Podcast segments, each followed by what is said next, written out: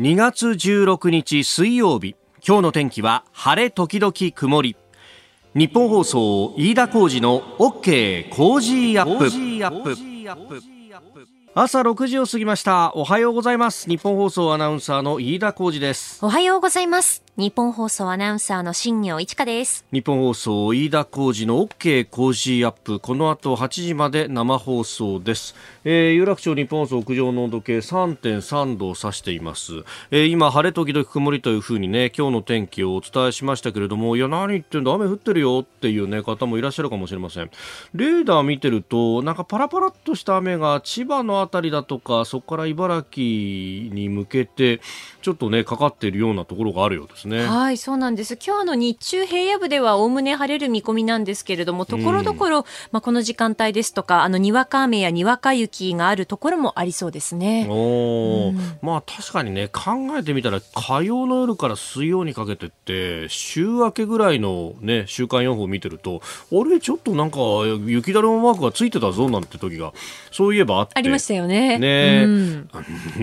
今週は結構雪情報かななんていうね話をしていたんですけれどもまあ今日はあお天気持ちそうだしまあ今週はなんとかなるのかな？そうですね。今週いっぱいは日差しのあるお天気まあ雲の広がる時間帯もあるんですけれども週末ちょっと傘マークがついていたり土曜日は曇りという予報になっているので、うん、ちょっとお天気崩れそうですね。なるほど、うん、じゃあもうこの週の中のお日様を大事にしてはい、えー、洗濯物干したりとかそうなんだよ、えー、していただければ。ねもうそうそうそう。あのここのところはこのお天道様を見ながらですね、はい、えー、この火事、えー洗濯と、それから、あの、結構子供のね、えー、送り迎えをすると自転車を使うんで、雨が降るかどうかっていうのはね、結構ポイントとなってくるというところなんですよ。で、あの、そうじゃなくてもね、あの、この時期っていうのは、あの、子供は風邪もひきやすい時期でもあるので、うん、なかなか、あのね、えー、このご時世なんで、えー、おいそれと熱も出せないぞっていうところで気をつけなきゃならないんですが、私、あの、子供をですね、えー算数の教室に送ったりとかやってて、はい、で、そこであの、お母さんと話すと、やっぱこの2月っていうのはね、本当あの、人によってはピリピリすると、上のお子さんがいたりなんかすると、もうまさに今、えー、受験の真っ最中だったりね。そうですよね。そうなんですよ。で、そうするとね、もう、そこのところのいろんなこう話を聞いたりなんかすると、えー、えー、やっぱりこのご時世だし、献立作りも非常に気を使うんですよっていうね。うんうん、この冬の時期だと、まあやっぱりこう、鍋物っていういうのは非常にいいじゃないですか。楽ちんですし、そこなんだよ温まるし、美味しいし、すぐできるし。そうそうそう。絶対失敗しないっていう、ね。もう入れちゃえばみたいな。なんか、とりあえず鍋って なんとかなるっていうね。気づけばなんか割とその一週間のうちに鍋のなんか閉める日って多くなってくるんですよね。そうそうそう。で、今日も鍋みたいな。一回夜鍋をやると、はい、で、そのまんま、じゃあ翌日雑炊でとか、ね、はい、その汁を使ってうどんもできるぞみたいな。こういろいろ派生ができるんで非常にありがたい上に、まあまあ、この時期だとね、ネギとか白菜とか、それほどこう、ね、高くないリーズナブルな値段で、なんとかなるっていうね、えー、ところがあるんですが、やっぱり、この、風邪ひかしちゃいけないし、ね、コロナも含めて感染症対策しなきゃなんないってなると、こう、鍋をね、やるわけにいかないんですよっていうお母さんが。やっぱこうね、あの、不特定多数というか、まあ家族なんで特定の少数ではあるんだけど、あの、同じところにね、箸突っ込むっていうところで、まあ、ね、えー、ちょっと、どうしようって言って、で、ところが、鍋が選択肢から外れると、一気に、ああ、何作ったらいいだろう、この一週間どうやって回そうって言って、みんな頭抱えるんだっていう話をしていて、確かにそうだよねっていうね。確かにそうですね。うん。えー、じゃあ、まあ、で、しかも鍋だけじゃなくって、その発想でいくと、大皿料理が全く作れなくなるんで、そうなりますよね。じゃあもうフライパン一発でこう、炒め物作って、ドーンみたいなのが、これもできないと。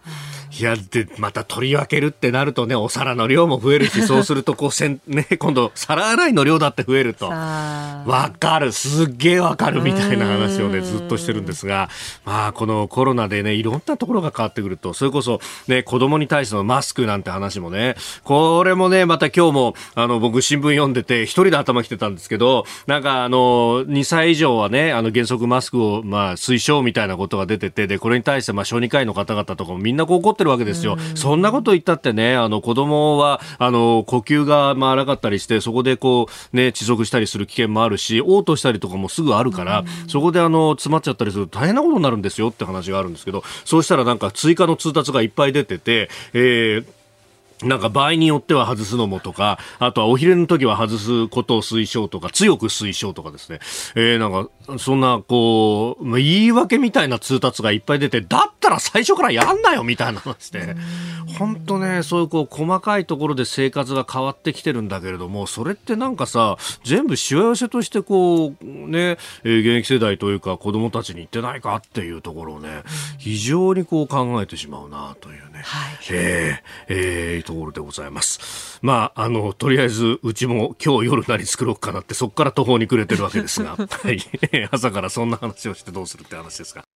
あなたの声を届けますリスナーズオピニオンニュースに対してのご意見をお待ちしております。今朝のコメンテーターはジャーナリスト佐々木俊直さん7時台からご登場となります。6時半過ぎ北京2022東京オリンピックレポーター荒井川裕二アナウンサーによる生レポート。と、えー、今もね、スポーツニュースでありましたけれども、スノーボード女子ビッグエア銅メダリスト、村瀬心椛選手にインタビューした模様をお聞きいただきます。えー、そして C 代取り上げるニュース、まずは、10、12月期の GDP 速報値、えー、そしてウクライナ情勢について、えー、現地に、ウクライナにいらっしゃる共同通信の記者の方とつないで、えー、様子を伺っていきます。えー、そして告示された韓国の大統領選、さらに中国オリンピック選手らを中傷する SNS22 万件削除というニュースも取り上げてまいります。ここが気になるのコーナーですスタジオ長官各紙入ってまいりました。まあ今日バラバラという感じであります。えー、朝日新聞一面トップは10、12月期の GDP の速報値について、えー、10、12月期が出たということで2021年歴年の GDP というものも出てきた。えー、朝日新聞の見出しは昨年 GDP1.7% 止まり欧米に比べ回復遅れという見出しがついております。えー、これについてね、後ほど今日のコメンテーター佐々木俊直さんとまた深めていこうと思っております。えー、それから読売は違法盛り土厳罰化ということで、まあ、これはあの去年の、ね、えー、熱海の、えー、土石流災害を受けてというところなんですが、えー、あの盛り土の規制強化のため検討してきたあ宅地造成等規制法の改正案の概要というものを書いております、えー、法人に対して罰金最高で3億円を課すと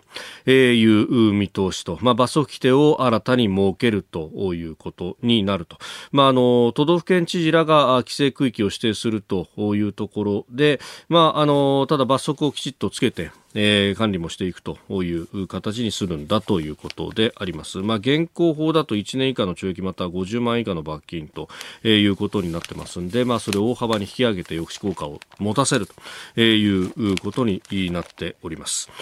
えー、そして気になるニュースですけれども、まあ、ウクライナ情勢が緊迫化しているということについてはですね、まあ、様々、えー、出ております。あの、後ほどこれもですね、えー、キエフにいる共同通信の記者の方とつなごうと思いますが、えー、昨日は岸田総理大臣とウクライナのゼレンスキー大統領との間の、えー、電話での首脳会談というのも行われました。で、それと並行するような形なのか、えー、昨日ですね、貿易経済に関するする日露。ロシアとの政府間委員会合同議長官会合というものが、えー、テレビ会議形式で行われたということもあって、まあ、これすでに与党の中からもですね、いや、ウクライナ情勢で総理が会談してるのに、外務省は何別なことやってるんだと、えー、これがちぐはぐなんじゃないかというような批判も出てきております。まあ、あの、外務省側、あるいは外務大臣は、まあ、こういう時だからこそ釘を刺すという機会が必要なんだというふうにも言っておりますが、まあ、あの、報道発表でですね、えー、外務省側から出てきているところは、えー、ウクライナ情勢について重大な懸念を持って注視しており、えー、と言っていてですね、まあ、あの、冒頭ではそういった発言もあったというところで、まあ、これ、えー、まあ、ロシアがもしウクライナを、攻めるというようなことがあると、まあ、経済協力全部ご破産になるぞというようなことは、まあ、匂わせてはいるというところなんですけれども、うーん、まあ、あの、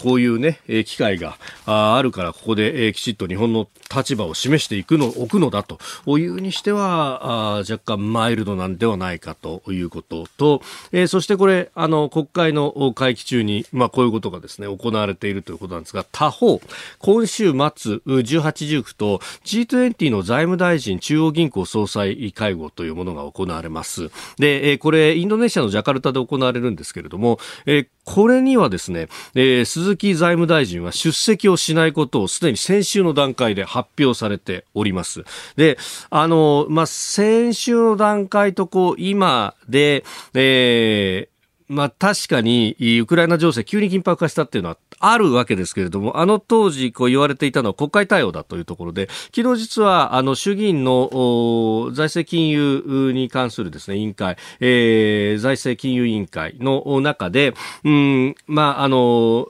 先に総理大臣を務められた野田義彦氏、えー、まあ今立憲民主党の衆議院議員ですが、えー、質問に立ってですね、え、どうして G20 に参加しないんだと、G20 刑事じゃないかというふうに、まあ、あ政府批判をしたという一幕があったようであります。で、あのーここれに関してはですね、それこそ、その、まあ、このウクライナ緊迫化の中でロシアに対して直接言う機会があって言うんだったら G20 にだってロシアは出席をするわけであるので、うん、ここも、だったら機会なんじゃないのと、政権全体として、これもまたちぐはぐなんじゃないんですかっていうのは非常に思うところで、まあ、あの、これに関してはですね、え野党も、あの、きちっと、えー質問しているというのは、えー、評価すべきなんではないかというふうにも思うし、というか、機会を捉えてって言うんだったら、すべての機会をちゃんと捉えろよっていうのは、非常に思うところであります。えー、それから、まあ、読売のですね、一面で、この土砂災害についての話、盛り土についての話がありましたけれども、ま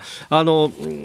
それとはまあね、えー、関連はしないところですけれども、朝日新聞がですね、えー、これも経済欄などで報じてますけれども、えー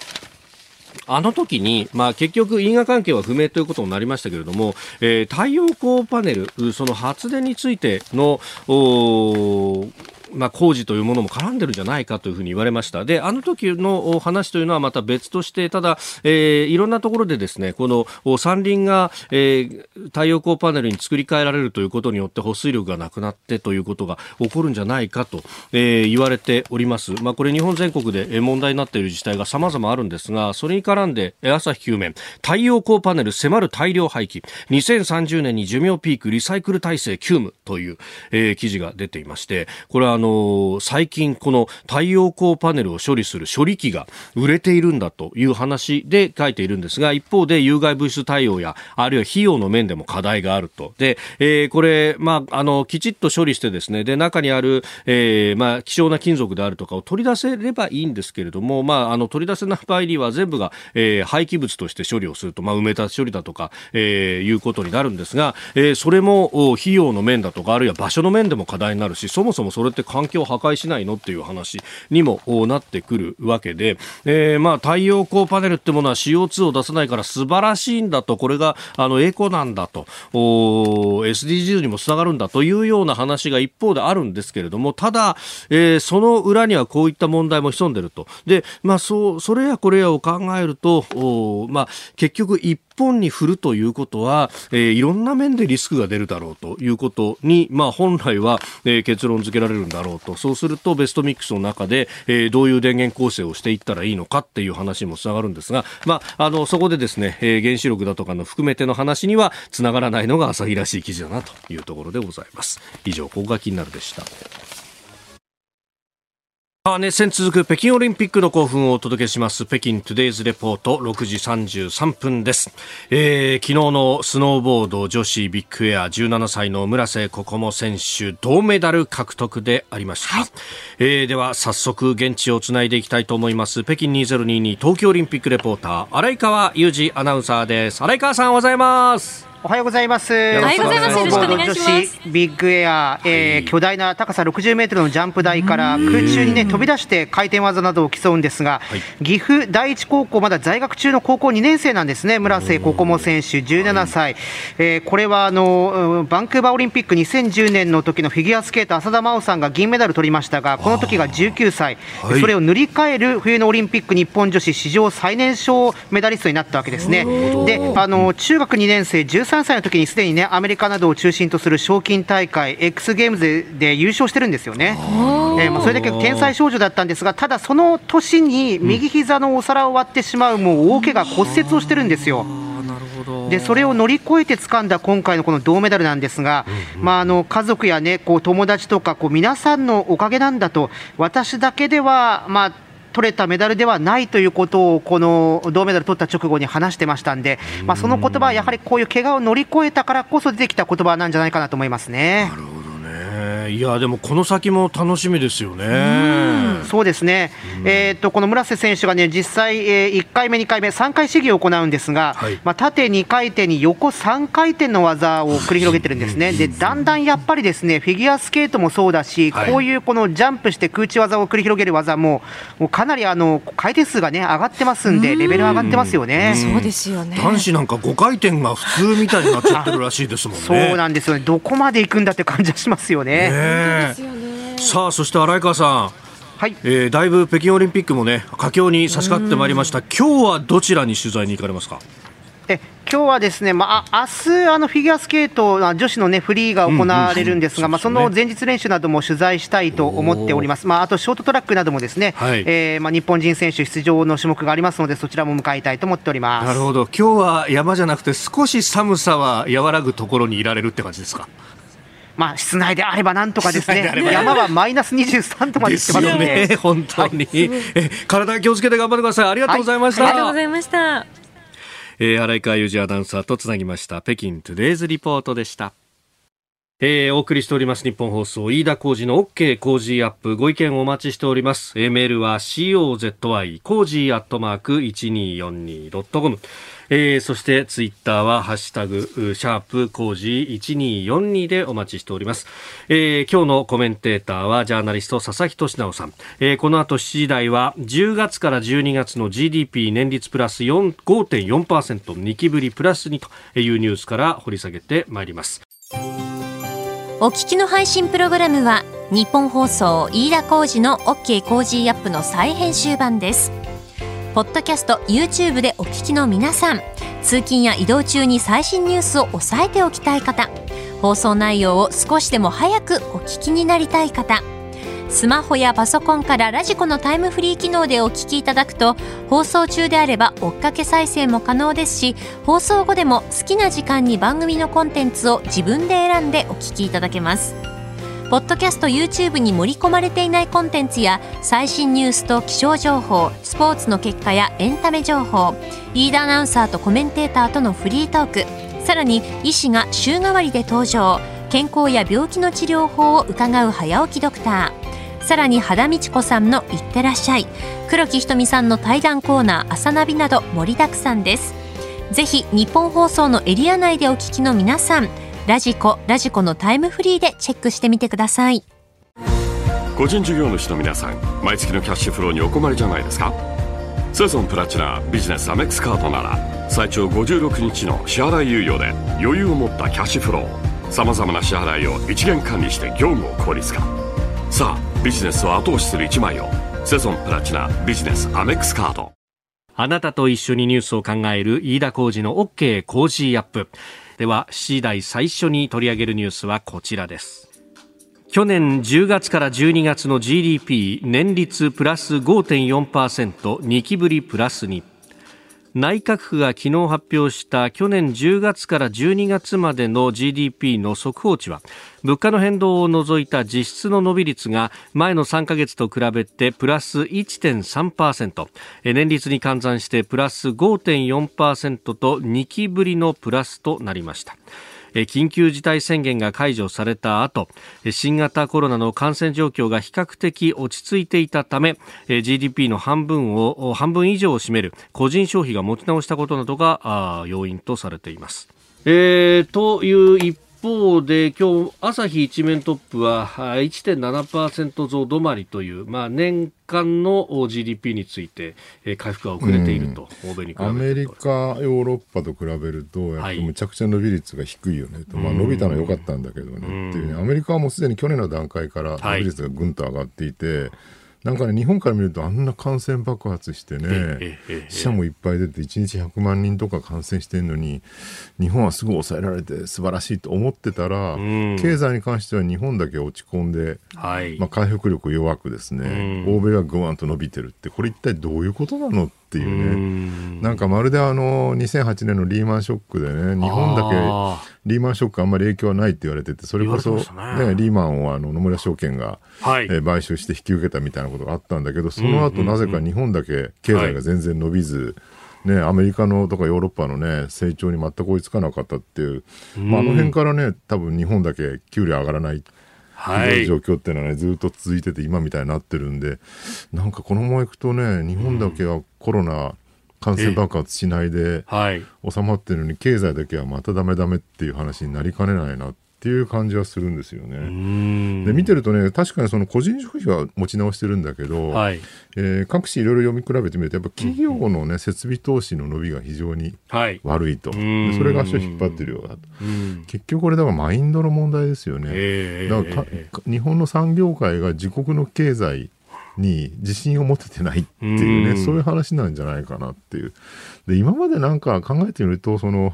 経済なんとかしようって時に、はい、常にほら規制緩和とかね、えー、改革だって言ってこの20年やってきたんだけど、それこそなんだろう例えばほらねその人材をもっと流動化して、はい、雇用流動化すればね、もっとこうね給料のいい会社に移りやすくなるとか、はい、成長産業にね。そうそうそう、うん、であの雇用規制をね緩和することで良くなるんだって言ってきたんだけどそれこそそれやると今回ほら例えば NTT ドコモが、ね、NTT グループに合わせて給料下げますよ、はい、10万円下げるみたいな話したりとか、えー、あと日本郵政がね、はい、非正規雇用との間で休暇の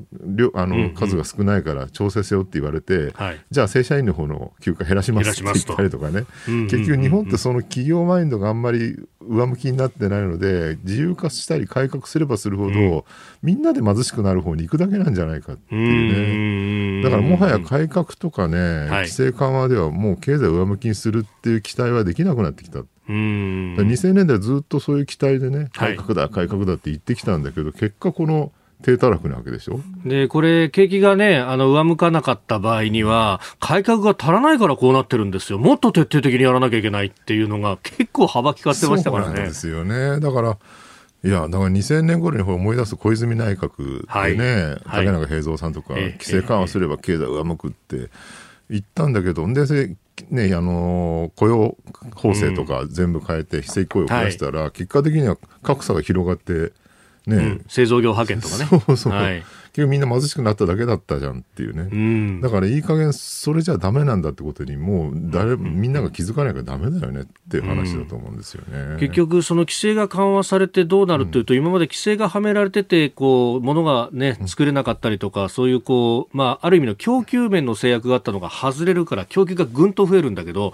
世の中で需要がないとなると、そうなんですよ、ね、結局価格が下がっていく一方になると。非正規雇用を増やしてコストカットしたんだけど、はい、結局非正規雇用者も消費者なわけだから、ね、給料が減って消費マインドが沈んだだけだったっていうね、しかも、この間ね、消費増税もして、はい、消費税で僕実は見えない増税のって言われてるね、社会保障費の異常な負担増、はい、これも大きいと思うんですよ。だから可処分所得がね、見た目の、平均給料もずっと下がってるっていうね。給料天引きでね、ねあの明細見ると、こんなに引かれてたんだっていうことな、ね、90年代、会社やった頃、あんなに引かれてなかったようなと思うんですけども、いつの間にこんなにたくさん引かれるようになったんだろうっていうね。だそこも含めてトータルでね、もとのマインドを上げるっていうことをね、えーえー、もう最優先課題でやっていかない限り、この状況変わらないんじゃないかなと思うんですよね。おはようニュースネットワーク。取り上げるニュースはこちらです岸田総理とウクライナ大統領が電話会談1億ドル規模の円借款用意。ウクライナ情勢をめぐって緊張が続く中岸田総理大臣は昨日の夜7時からおよそ30分間ウクライナのゼレンスキー大統領と就任後初めての電話会談を行いました。岸田総理は経済的な支援として少なくとも1兆ドル規模の円借款を行う用意があることを伝え両首脳は外交あ1億ドルごめんなさい1億ドル規模の円借款を行う用意があると伝え両首脳は外交努力を通じた緊張の緩和に向け連携していく方針で一致しました。えー、一方で現地15日ですがロシアのプーチン大統領はドイツのショルツ首相とモスクワで会談を行っております。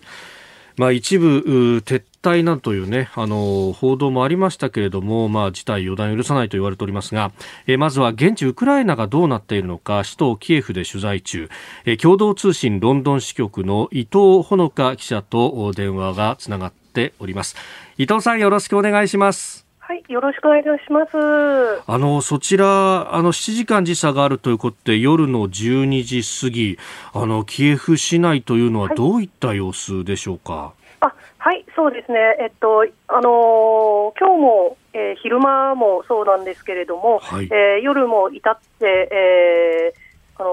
ー、平平穏といいますか、通常と変わらない状態となっておりまして、、えー、日が暮れてからもあの街中を、えー、大通りを人々が行き交ったりですとか、うん、えー、車が行き交うような状況でした。あそうすると、何かピリピリしていたりとか、こう戒厳令が出ているとか、そういうような状況じゃないわけですね。はいそういうことは全く見られませんですね。あのと言いますのも、はい、えー、あの市民、街の中で市民のにお話を伺いますと、あのパニックを起こしてはならないというお話がかなり皆さんから聞かれまして、えー、ゼレンスキー大統領、ウクライナのゼレンスキー大統領が、えー、1月の下旬にですね国民に対してそのパニックになってならないように落ち着いて生活するように訴えています。で国民の方もそあのそれを受けるような形で普通と言いますかあの今まで通りの生活を過ごされているという方がほとんどでした。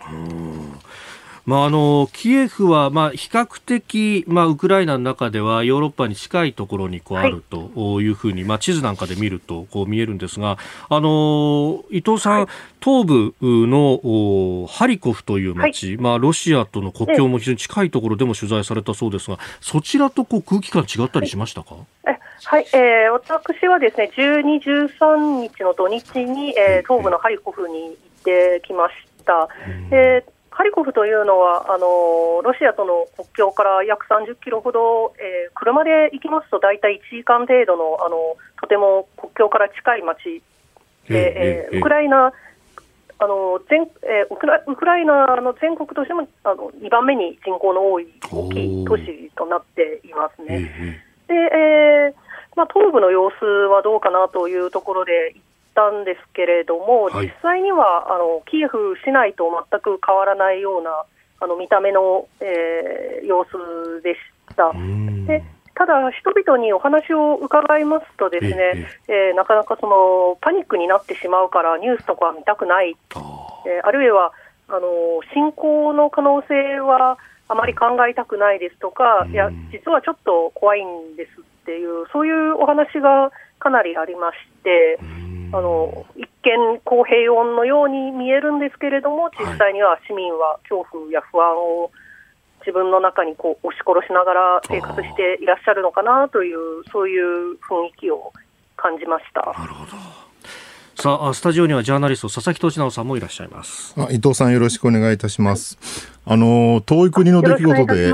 なかなかあの日本からわからない空気感も多いんですけど結構いろんな記者の方、えー、ジャーナリストの方とかですね、はい、記事読んでると中にはそのウクライナ東部っていうのは結構親ロシアいわゆるロシアに、あの親しみを持ってるですね、はい、人が多いのでえー、そのキエフあたりとは空気感が違うってことを書いてる人もいるんですけど、その辺って現地見られててどうでしょうか？えー、あ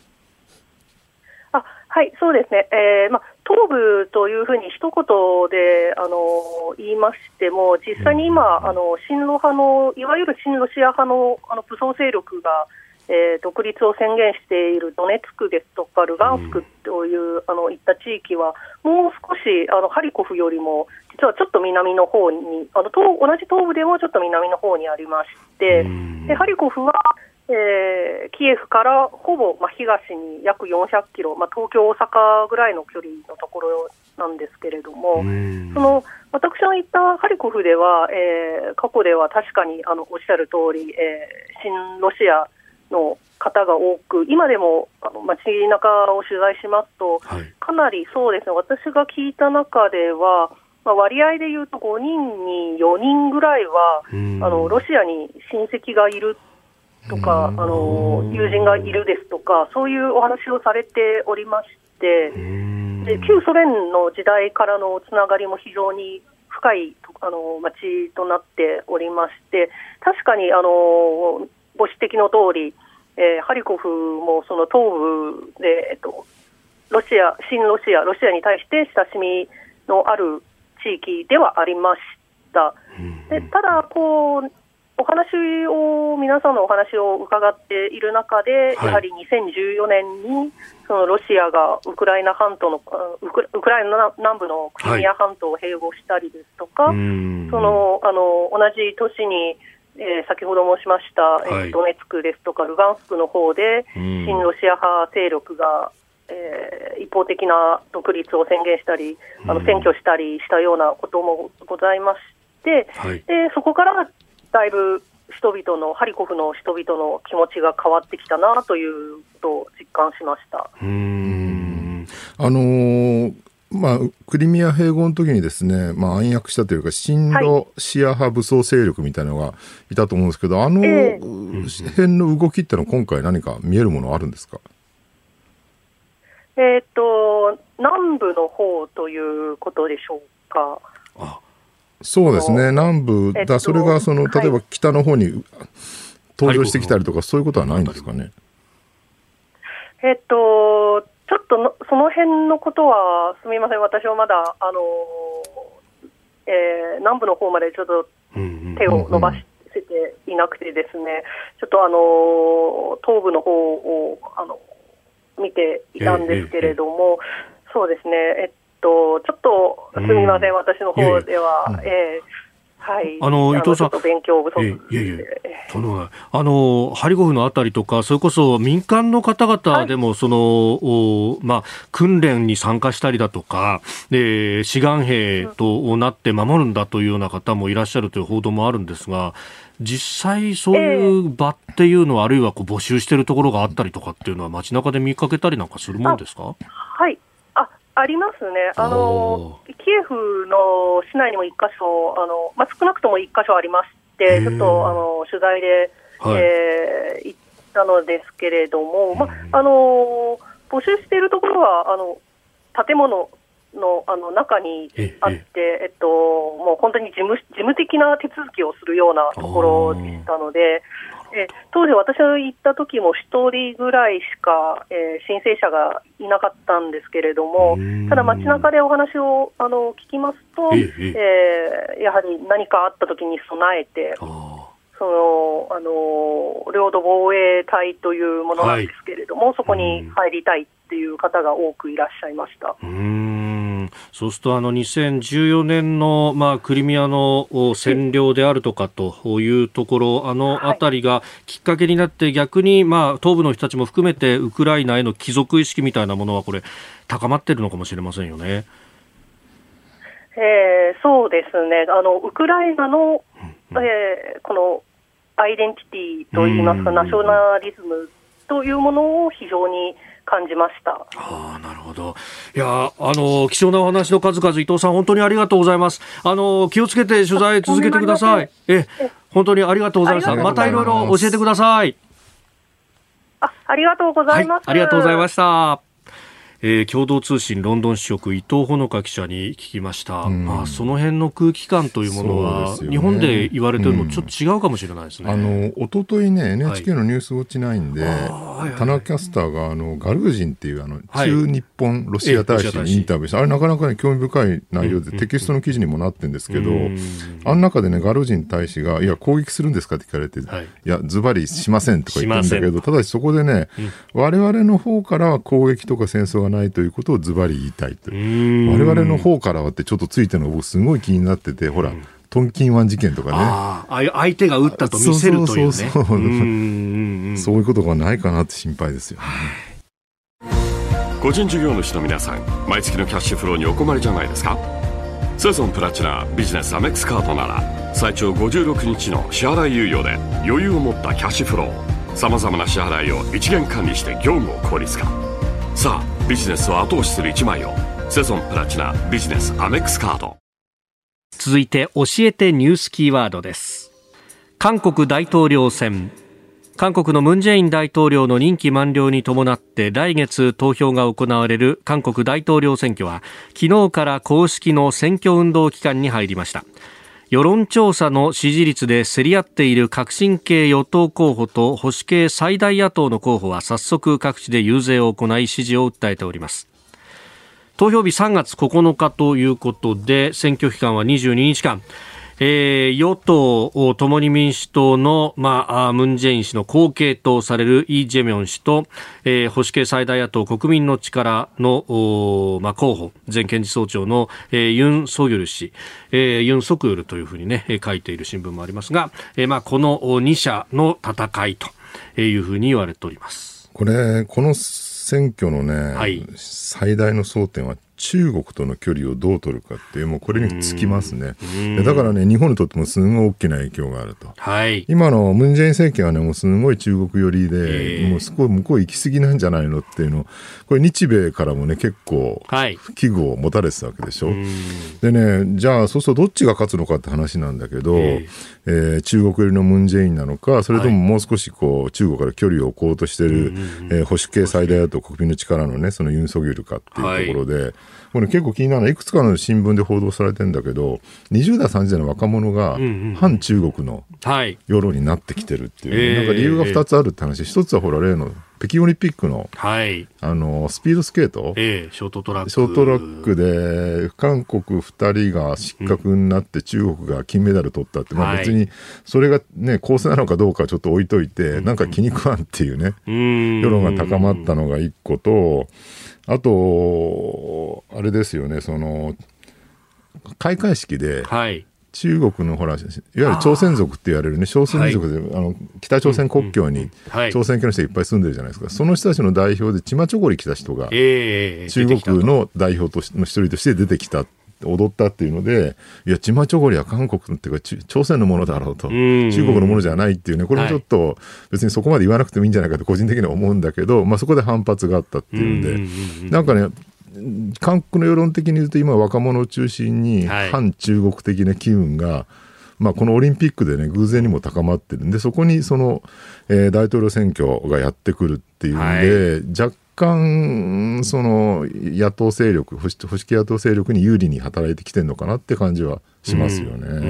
ん、まあ、中国との間のそのルーツ論争って、それこそキムチはね、うん、あの韓国発祥のはずが、中国発祥だって言ってるみたいな話延々とやってますからね、あの2国はね、まあ、時々日本にも波及してくるときありますけどね。でこの,、まあ、あの若い人たちがどうこう考えるかというところで、まあ、経済面で、まあ、ムン・ジェイン政権がやろうとしたことが結局、それこそ非正規雇用がものすごく増えたりとか、そうなんですよね、幸せは若者に言ってるっていうのは言われるようですね、うん、あの韓国ね、ヘル朝鮮とか最近、言葉が出てきたりとかして、はい、それこそ中高年、まあ、これ、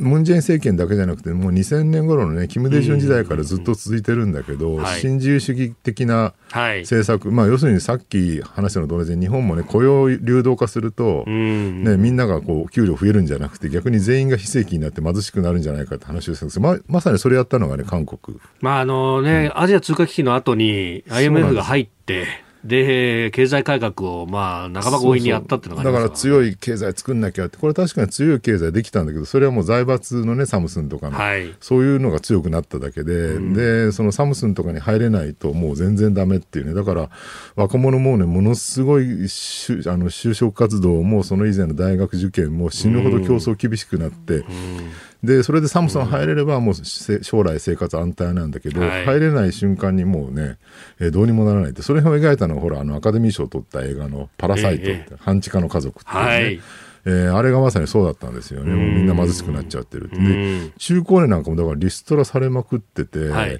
で結局ねリストラされるとみんなどうにもならないからチキン屋をやるっていう、えー、あの唐揚げ屋ですよね日本でいうとね、はい、でチキン屋やるんだけどまあね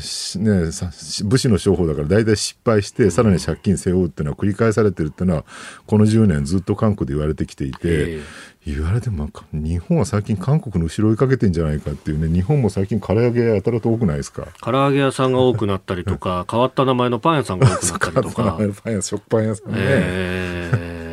あれもフランチャイズですからね。フランチャイズっていうか、要するに今独立企業ですよね、あれね。えー、えー、そうですよね。ねうん、でなんかねでしかも非正規雇用がどんどん増えているっていうのはこれまさにね韓国の後ろを追いかけていて減る朝鮮なら、ね、減る日本になんなきゃいいかなっていうねだから韓国のね状況って本当にこの厳しいよねだからムン・ジェインに対するその経済政策のまあ、失勢と言っちゃっていいのかどうか、えー、まあ、前から続いてる話ですから分かんないんだけど、はい、そこに対する怒りも相当強いんじゃないのかなっていう、ね、まあ、確かに前の大統領選の時にこの、まあ平均賃金を上げるであるとか最低賃金も上げるんだっていうところをまあ前面に出してそれを最初にやったがために結局経済の方がまあ弱っ割り切ったっていうね、その最低賃金上げるとやばいよって言われたことがまさに起きていて、結局、例えばコンビニみたいなところがね、最低賃金、えー、上げられると雇えない、はい、っていうので、結局、家族経営で回すようになり、そうすると非正規雇用の人が仕事がなくなりっていうね、まさにこれ、日本でもね、最低賃金問題でずっと議論されてて、はい、えー、単純に上げればいいもんではないって言われたのが前例として、やっぱり韓国でまた起きてるっていうね、やっぱり韓国は日本の先進んでるよねっていう感じだと思いますよ。うん、まあ、その辺もね、えー、キーになりつつ、どうなっていくのか、ね、まあ、日本としてはね、えー、できればね、やっぱり韓国には、その安全保障的には日米側にぐっと戻ってきてほしいので、はい、サード配備の話とかも含めて、えー、ここはまあできれば保守系野党候補、えーユン・ソンユルさんですか、えー、に、えー、勝ってほしいなというのが、まあ、日本側の、えー、気持ちとしてはあるですね。うんえー、保守系のね、えー、ユン・ソギル氏、そして中道系の、まあ、アン・チョル氏という、この方、よく名前取り沙汰されますが、ここが一本化できるかどうかというのも焦点の一つになるようでもあります。えー、今日のキーワード、韓国大統領選でした。続いてでありますが、ここだけニューススクープアップです。この時間、最後のニュースを、スクープアップ中国オリンピック選手らを中傷する SNS22 万件削除中国の SNS 会員制交流サイトで北京オリンピックの選手や競技解説者への攻撃的な投稿や事実と異なる情報発信があったとしてアカウントの閉鎖や投稿の削除が相次いでおります。短文投稿サイトウェイボーと動画投稿アプリ TikTok の中国版ドウインでは合計1万以上のアカウントが処分を受け22万件以上の書き込みが削除されたということです。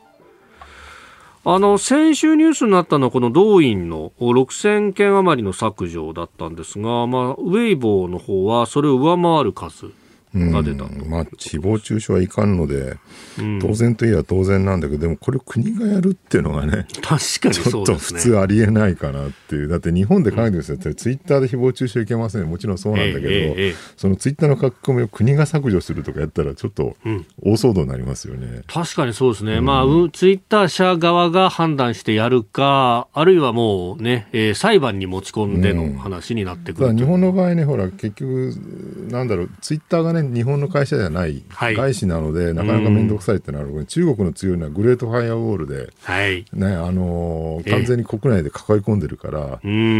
中国企業がやることは全部共産党がね、はい、制御できるっていうところはね、すごいなっていう。である意味、なんか中国共産党政府、なんか、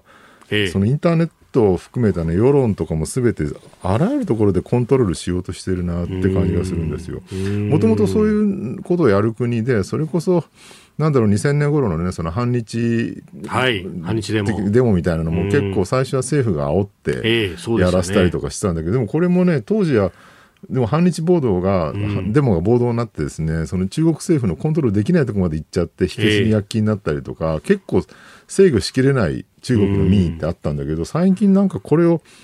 なんだろう AI とかね、はい、人工知能ですね、使って、なんかネット上で全てコントロールするって方向になんかどんどん突き進んでる感じっていうのは、中国はあるなと思うんですよ。あの国民ソースコア制とかまさにそうですよね。そうなんですよね。いわゆる社会信用システムみたいなのを作って、はい、えー、横断歩道でおばあちゃんの手を引いてあげると、それを監視カメラが見ていて、うん、でそうすると自分の社会信用、クレジットがちょっと上がると。ると。そうすると、なんだろう、区役所の窓口で並ぶ列がちょっと前に行けるみたいなね。はい、あるいはお金を借りるときに枠がちょっと増えるとか、えー、もうすごい事細かになんかいろんなものがクレジット化されてるっていう。あの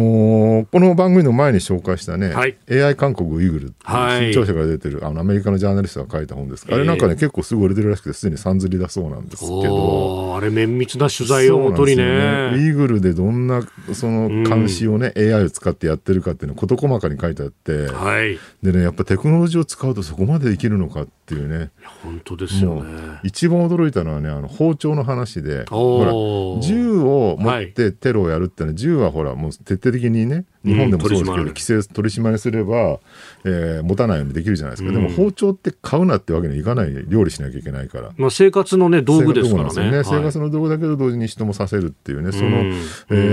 ー、2つの意味があるんだけどでそれをじゃあどうするかっていうことで中国政府考えたのはあの小売店でね、はい、売ってる包丁にすべて QR コードの刻印をつけるって命じてその QR コード読み取るとその包丁を買った人の名前と住所とその他が出てくるっていう、ね。はい、つまり店で買うその瞬間に QR を刻印するわけですよ。でその要するに機械が必要そうすると、ええ、でこのね QR コードそこで例えばあなた飯田さんこの包丁買いますのでじゃあ飯田コーチで名前入れて住所も入れて、ええ。パソコンでこう処理すると、えー、QR コードがその包丁に刻印されるっていう機械が10万円ぐらいするらしいんだけどいやその10万円の機械を小売店に買わせてるっていうね、え無理やりね。買わないと商売できなくするぞ 買わないと包丁売れないっていうね、うん、いやそこまでやるか。確かにそれやると、はい包丁は買えるけど、うんうん、えー、テロには使えないって仕組みは、まあ、何かあった時にはすぐ足がつくと、ねうん、あとも家の中にまでね防犯カメラつけてるっていう。そうなんですよね、うん、あの特定のそのこのだからこの家はやばいってとこだけ、ええ、もう邸内に住宅内に監視カメラつけて音も聞こえるようにして、でも家の中全員が映るんで今だったら家の中っていうのはね、はい、あの唯一のプライバシー空間だったのに、うん、そこさえもはやプライバシーがなくなっているっていう、うん、あとすごいの予測的取り締まりっていう、はい、これ何かっていうと事前にこういろんなところにこうカメラを設置したりとか、うん、顔認識したりとかあるいはあの通行するね、はい、あのゲートとかを通ると、うん、えー、そこでチェックしたりとかです、うん、あるでデータを集めてそこでなんかイレギュラーな行為をしてる人がいるとこいつは何か考えてるなっていうんで、はい、ピックアップしてその家に訪問してあんた何やってるんですか？って聞くとか、まあ、そういうことやる。んですよね予測的取り締まりっていう。でその延長でそのあの防犯カメラを家に置くっていうのも現れてくるわけなんですよね。これってね、マイノリティリポートだよねっていう。覚えてますか皆さん？15年2004,5年ぐらいのあのトム・クルーズの映画ですけど、はいえー、未来ではねその予知能力を持った人がこいつは犯罪を起こすっていうのをね予知してそれに基づいて先に検挙しに行くっていう、はい、あなたは来週殺人を起こすんで逮捕しますみたいなね。あの当時ねそんなこと起きるわけないだろうと思ったら実は15年後ぐらいに中国で実現したってしかもあのハリウッド映画ではね予知能力者が、ね、超能力者が予知するって話だったんだけどそれを AI がやるようになったっていうね。ハリウッド映画人もねまさか15年後に、ね、はい、人工知能がそこまでできるようになるってのは誰も想像してなかったけどまあ、そういうところまで来ちゃったんですよね。でもね、そのよあの予防的拘束の、まあ、部分の、まあ、矛盾という大矛盾みたいなものっていうのがその本の中にかなりね、うん、イレギュラーな行動といってもなんかちょっとこう体調崩したから家から出てこないみたいなことが イレギュラーだと、うん、えー、あんた怪しまれてるからあの診断書ちゃんと持ってこいみたいなことになるっていうような。むちゃくちゃですよね。むちゃくちゃですよね、本当にね。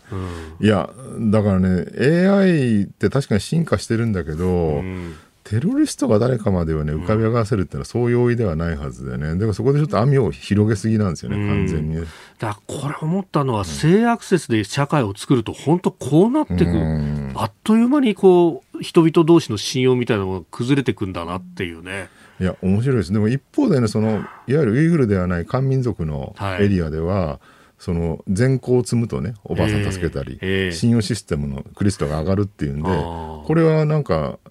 にその中国社会の、ね、信頼度を上げたって言ってる人たちもいるんですよ。結局あれですかね、牙が向かれなければ、うん、自分たちは安泰であるというふうに、まあ、思ってしまうところがあるだからそこでねこなんだろうあらゆるものが管理されて監視されているけれども、うん、え安泰な状態がいいのか、うん、自由を選ぶのかっていうところのね議論にもちょっとなってくるかなと、これをねどっちがいいかだからウイグルに住んでてもいやいやもう全部監視してくださいテロリストあぶり出してください私は何もしませんからっていうこともできるんだけどまあそれでいいのかどうか、ね、そうですよね、うん、でそのあの本に詳しく書いてありますが中国政府のやり方というのはもうウイグル人の方々全員が潜在的なテロリストだという目で見てそ、ね,、こに対して国家権力がこう権力行使をしていくっていう。そうするとものすごい暴力装置化するっていうことですよね、うん、ものすごくね精密に本当に犯罪者だけをね、はい、あぶり出してくれるのはいいんだけど、えー、やっぱそこはねあまりに過剰に誰もが犯罪者になってしまうということを考えるとやっぱ危険なのかなって感じがしますよね。やっぱりそこでこうある程度きちっと補正が効くような、うん、そのまあ言論の自由であるとか、えー、まああの権力の監視機能であるとかっていうのはまあ使う使わないとかはさておき担保しておく必要はやっぱりあるってことになってくるんですか、ね。うん、だから異論があった場合にそれは違いますって言える言論の自由はやっぱり僕はすごい必要だしそこに有無を得さず全部あの NG だってやってしまうのは、ね、やっぱり極めて危険な独裁的なね、えー、やり方だなと思うんですよね。本当はだからねこの中国のね AI えー、テクノロジーによる、ね、監視社会化ってもっと他の国もね、はい、日本も含めてね、えー、見ていかなきゃいけない話だと思うんだけど、なぜか日本国内の監視社会だとか言ってる人に限って中国の監視社会についてあんまり言及しないってのはどういうことなんだっていうね。で日本ではね少なくともこれ政府の監視ってあんまりやってない、はい、まあ、アメリカなんかやってますけどね結構テクノロジー使って、えー、日本政府に関してはねあの監視はね多分前そういう統計調査があったんだけど、はい、どっかの NPO かな海外の。うん。まあ OECD 諸国の中でも下位の方っていう日本ね。でだから日本においてはやっぱり GAFA による民間の監視みたいなねそういうものしかないわけですよ。だからね国による監視についての議論をするんであれば中国の事例ってもっともっと見ていかなきゃいけないしそれこそ最近ほらシャープパワーなんて言葉も出てきて、はい、要するにソフトパワーとかねハードパワーである軍事力とか文化の力だけではなくて例えば陰謀論を起こさせる力とか、世論を操作する力とかね、はい。これはもうまさしくロシアがよく使ってると言われ、あの、クリミア併合の時もね、はい、そのクリミアロシアに来たがってるんだって世論を無理やりこう作り上げてね、でっち上げて、で、それでクリミア併合やったと、これ世論の後押しがあったんだっていうね。でそれと同じことやっぱ中国もやろうとしてるっていうのは散々こう言われてきてるわけですよね。台湾に対してなのかあるいは、ね、もっとその先で沖縄もそうなのかとかね。香港に関してはもう完全そうですよね、うん、香港の人間はなんか大陸とは違うんだみたいなことを言ってて偉そうにしてるからっていうんで大陸の中国人はなんか香港ちょっと偉そうだよねっていう世論を盛り上げるみたいな中国共産党が操作してやってるこれまさにシャープパワーなわけですよ、ここをねもっと見ていきたいなと思いますよね。はい今朝もポッドキャスト YouTube でご愛聴いただきましてありがとうございました。飯田浩二の OK コージーアップ東京有楽町ニッポン放送で月曜日から金曜日朝6時から8時まで生放送でお送りしています。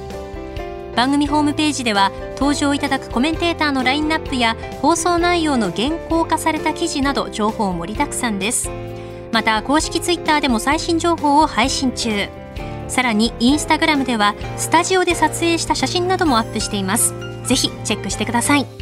そしてもう一つ飯田浩二アナウンサーの「夕刊富士」で毎週火曜日に連載中の飯田浩二のそこまで言うかこちらもぜひご覧になってみてください。